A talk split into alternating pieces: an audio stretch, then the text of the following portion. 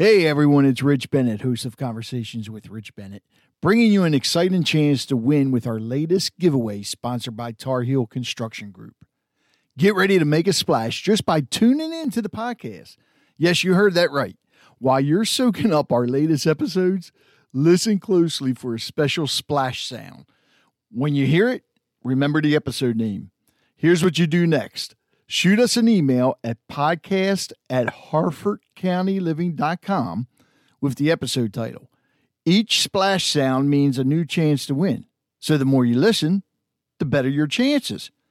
If you don't have email, then just leave a voicemail from our website at conversationswithrichbennett.com. What's the prize? How about a brand new waterproof Bluetooth speaker? Perfect for listening to our episodes whether you're in the bath, on the beach, in the pool, or on the go. You have until the end of May to send in your entries, and we'll announce the lucky winner on June 3rd. Don't miss out on this splashy opportunity brought to you by Tar Heel Construction Group. Dive into our episodes and win big. Yeah, I'm sure that all of us have heard of some, I don't know, ghost stories, uh, some tales, or some facts. Some of us probably have some of our own. Well, you know, with Halloween here, I figured on this episode of Harford County Living, I'm going to tell you about some uh, ghost stories and hauntings and spirits. Or actually, are they stories or are they facts? I'll let you decide.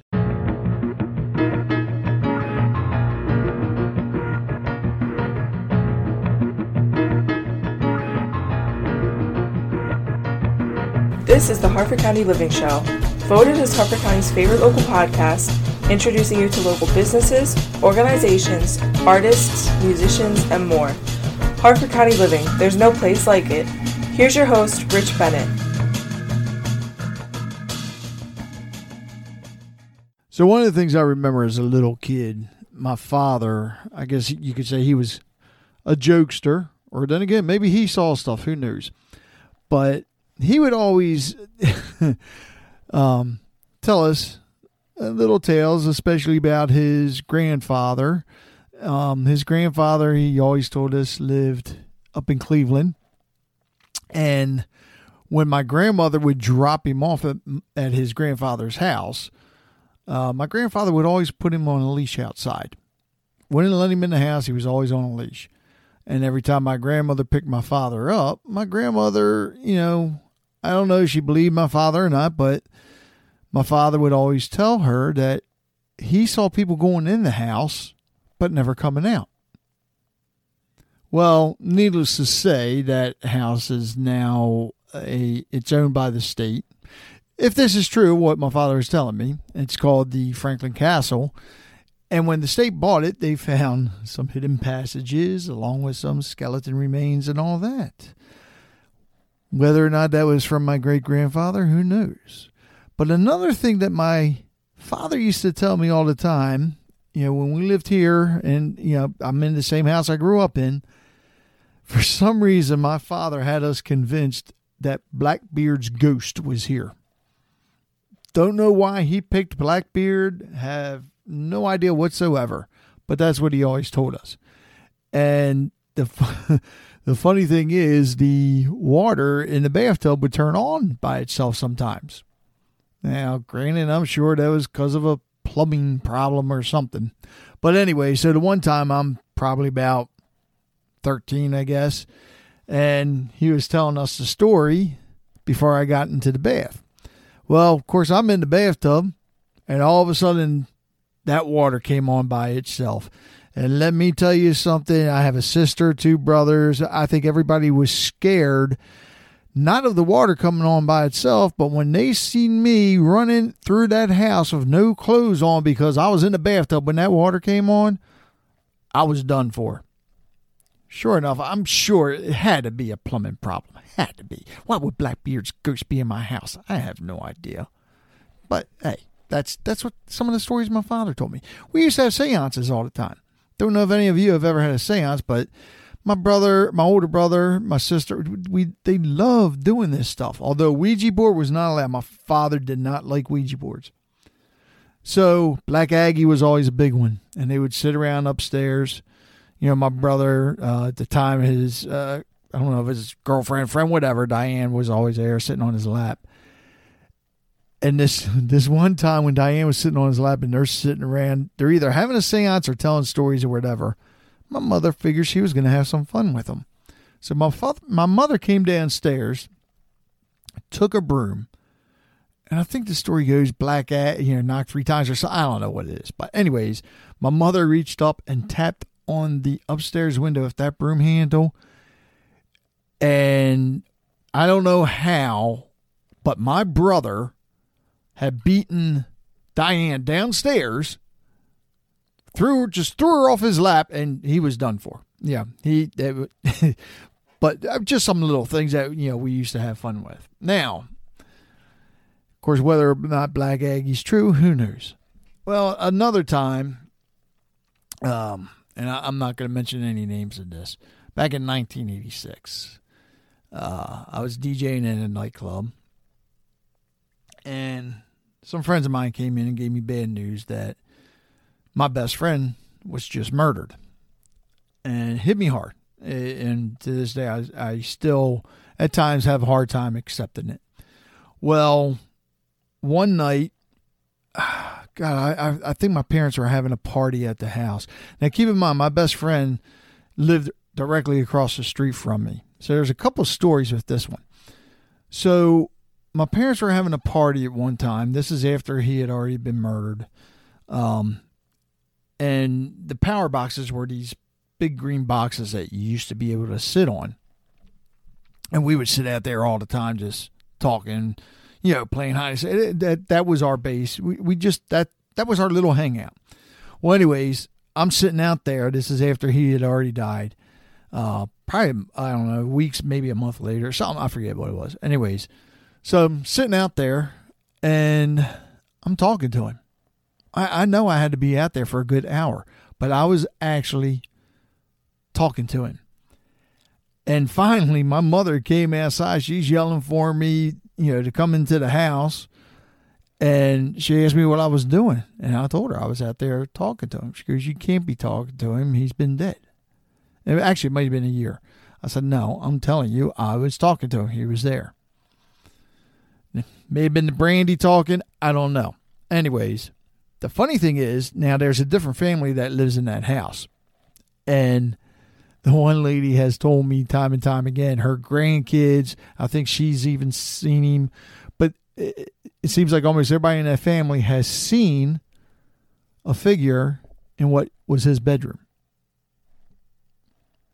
Story, fact, I believe it. I think he he was there.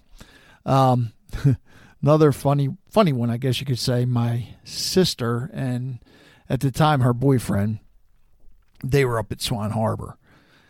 Is when it's when Swan Harbor was the golf course uh, right there in Harford County. So they were up there and with some friends, and for some reason they got out of the car. They were at one hole, and their friends went to drove down to another hole.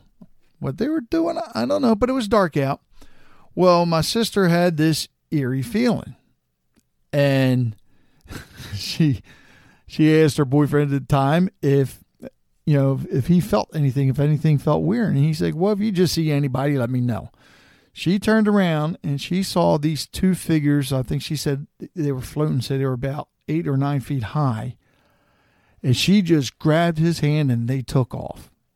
Now there are stories of some spirits back there, you know, a Swan Harbor could be from Father Martin's Ashley. Who knows? Again, you know, you have to go investigate this stuff. It could be story, it could be fact.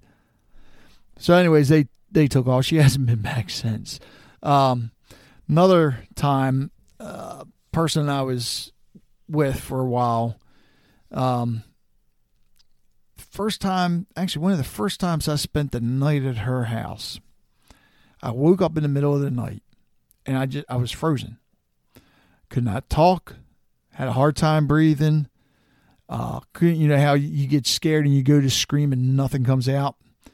Well, that's the way I was. And I looked and I saw a shadow, like a black figure, in the doorway, just staring I guess it was staring. I don't know. I didn't see eyes. It was just the shadow of a person. Okay, that freaked me out.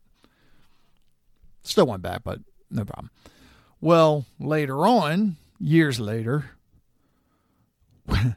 we had gotten a house um, in Harford County. And lo and behold, the same thing happened to me again. I just felt frozen and different house. Opened my eyes and there was this same, it looked like the same shadow standing in the doorway. Really freaked me out. And we were told, or I guess you could say somebody else that was in the house had told us that they had felt chills at time. Um, actually, a couple people, and especially one room, they always felt these chills. So, anyways, years and years and years later, I was talking to a guy that is uh, dating her now, and he came across the same thing. Same thing happened with him. Story or fact? That one I believe is a fact. That is what I believe my tr- my really first time of encountering a spirit. There's been other times, but that was really the first time which really made me believe. Another time, and I'm sure a lot of people have experienced this. There's a bridge called Jericho Covered Bridge. Story goes that sometimes you'll drive on the bridge at night and you're, I guess, at night, and your car will just stall out, won't start, and look up and you'll see feet dangling from the rafters. Um, haven't had the car stall out on me, but decided one time to go investigate and see what I could find. Well, lo and behold, you know, I parked before the bridge and it was dark out and had my camera and we went walking through, me and uh, a couple other people. Didn't see anything until we got through the bridge to the other side and I turned around and sure enough, it looked like somebody hanging from the rafters of the bridge. Now, I I know somebody out there has had to see something like that. So, you know, uh, tell me, come back to me and tell me whether you did or not. Actually, any of your stories. If you've seen spirits, if you've had hauntings, anything, let me know because this is something I've always been interested in. Another time with my sister, um, there's an old mansion in Harford County, and a friend of hers lived there. Actually, I think her mother still does. Well, my sister spent the, near, the night there one time. One time was all she needed. And sure enough, she had experienced some stuff hearing things, footsteps, voices when there was nobody else there. Uh, I mean, her friend was sitting right next to her. Now, I do know for a fact that there's an old cemetery over that way. The headstones have been moved, but the bodies never have been and it was an old port. Well, I'm talking about Joppa, so in Rumsey Mansion, but it was an old port back in the 1700s. So, you know, eh, I'm sure there probably is some stuff there. Matter of fact, there have been reports of people seeing spirits just walking the grounds there by the church. So there's something else. Somebody, you know, you want to head on out there and check it out, see what you can record. And I'm going to leave you with this one. This is a positive one. Um, friends of ours would come into our house, and I found out that the one girl had said she kept seeing, I guess, um, not spirits. I don't. I, I forget what she said, images or whatever. And her found out that her grandmother had too, which I thought was cool. You know, I, I again, I I don't believe in I don't want to say hauntings or bad ghosts. I do believe in good spirits. I believe in angels, guardian angels. So I was talking to this young lady's grandmother, and her grandmother told me to go into the bathroom with my digital camera and turn the lights out, look into the mirror, and take a picture, you know, a selfie, but with the um, camera blocking my face. Not a selfie, I guess, because I'm pointing at the, the mirror. So looking in the mirror, put the camera in front of my face and take a picture and send it to her. So I did. After I finally got it right the fourth time or whatever. She had told me that she saw two angels over me. One was a little girl with her feet on my chest, and her favorite color was orange. The other one was a tall gentleman wearing a hat, which that one I figured my older brother had already passed. I figured maybe it was him. But then she later on said that you know, he was in a military uniform. Thinking, okay, well, my brother went, even though my brother was in the army, he wouldn't have been in his uniform. Come to find out after talking to my sister and everything, my I believe it was my grandfather because my grandfather lived at our house with us for a while before he passed. And when my brother joined the army, he was very proud of my brother. But then got disappointed, unfortunately, in my brother when my brother um, AWOL and basically got general discharge. And so, of course, I'm like, well, I know he wasn't proud of me, so why would he be following me? I'm, he was proud of my younger brother, who my younger brother had the opportunity. Let me rephrase that. My younger brother had the chance to go to either West Point or Naval Academy and didn't go to either one. Um, but my sister told me that my grandfather was very proud of me when I went in the Marine Corps. And the best Christmas he ever had was when he was living here. So I'm more and more I'm thinking about it. And my fa- and to top it off, my grandfather was in the army in World War II. He was a train engineer, so that one made sense. Now the little girl. At first, I'm thinking, okay, a little girl with her feet on my chest, and her favorite color is orange. Now, we lost our first daughter. She was nine months. She was stillborn. So I wouldn't know if she had a favorite color or not but you know, we one of the things that I had put in her hand was a little angel that my mother had got me on top of a music box that played Amazing Grace. And I keep that angel next to my nightstand. Every night before I go to bed, I hold it, say a prayer. Every morning when I wake up, I hold it and say a prayer. Well, as I'm looking at that angel, which is on my nightstand, it just so happens there's a book right next to it with an orange binder. It's also sitting next to my Himalayan salt rock, which is orange. And I said when we lost our first daughter, I I said I believe God took her to be an angel overlooking us. And that's my thought. I believe that's the other angel that this lady saw and the picture is our daughter watching over us. That one I do believe, and that one is definitely a fact. So there you have it. Some Halloween stories or facts from me. Actually, I would like anybody that's listening, send me your stories, or if you have encountered any hauntings, if you want to say that, or spirits, angels, or whatever, go ahead and either leave it in the uh, in your comments or email me at podcast at harfordcountyliving.com and tell me about it. And again, I, I, would love to get you on the show if you would like to talk about it. Definitely like to do a big Halloween podcast for next year. So anytime it comes to spirits or anything like that, we can always talk about it. I have no problem with that. So contact me, let me know. Also, once again, if you would like to be on the Harford County Living Show, it is free to come on. Just contact me 443 982 0250 or podcast at harfordcountyliving.com. I don't care if you're a business owner, if you work at a local business, artist, musician, chef, author, even if you're just, you know, regular Joe just walking in the street, I want to hear your story. I'd love to have you on. So it's simple. It's recorded. It's not live. And believe me, everybody, well, not everybody, but a lot of people that have come on are nervous, but they're put at ease right away. It's basically like a roundtable discussion, just sitting around drinking coffee. Also, if you do a podcast or would like to do a podcast, we launched the Chesapeake Podcast Network, which of course you can find at chesapeakepodcastnetwork.com. And I started this to help people that do podcast in the Chesapeake area build their platform.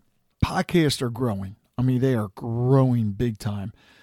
But if you're an independent podcaster like myself, um, and some others. I know is it Michael and Rachel do uh, Thursday Maryland. Brian Godfrey's doing Medicare Matters.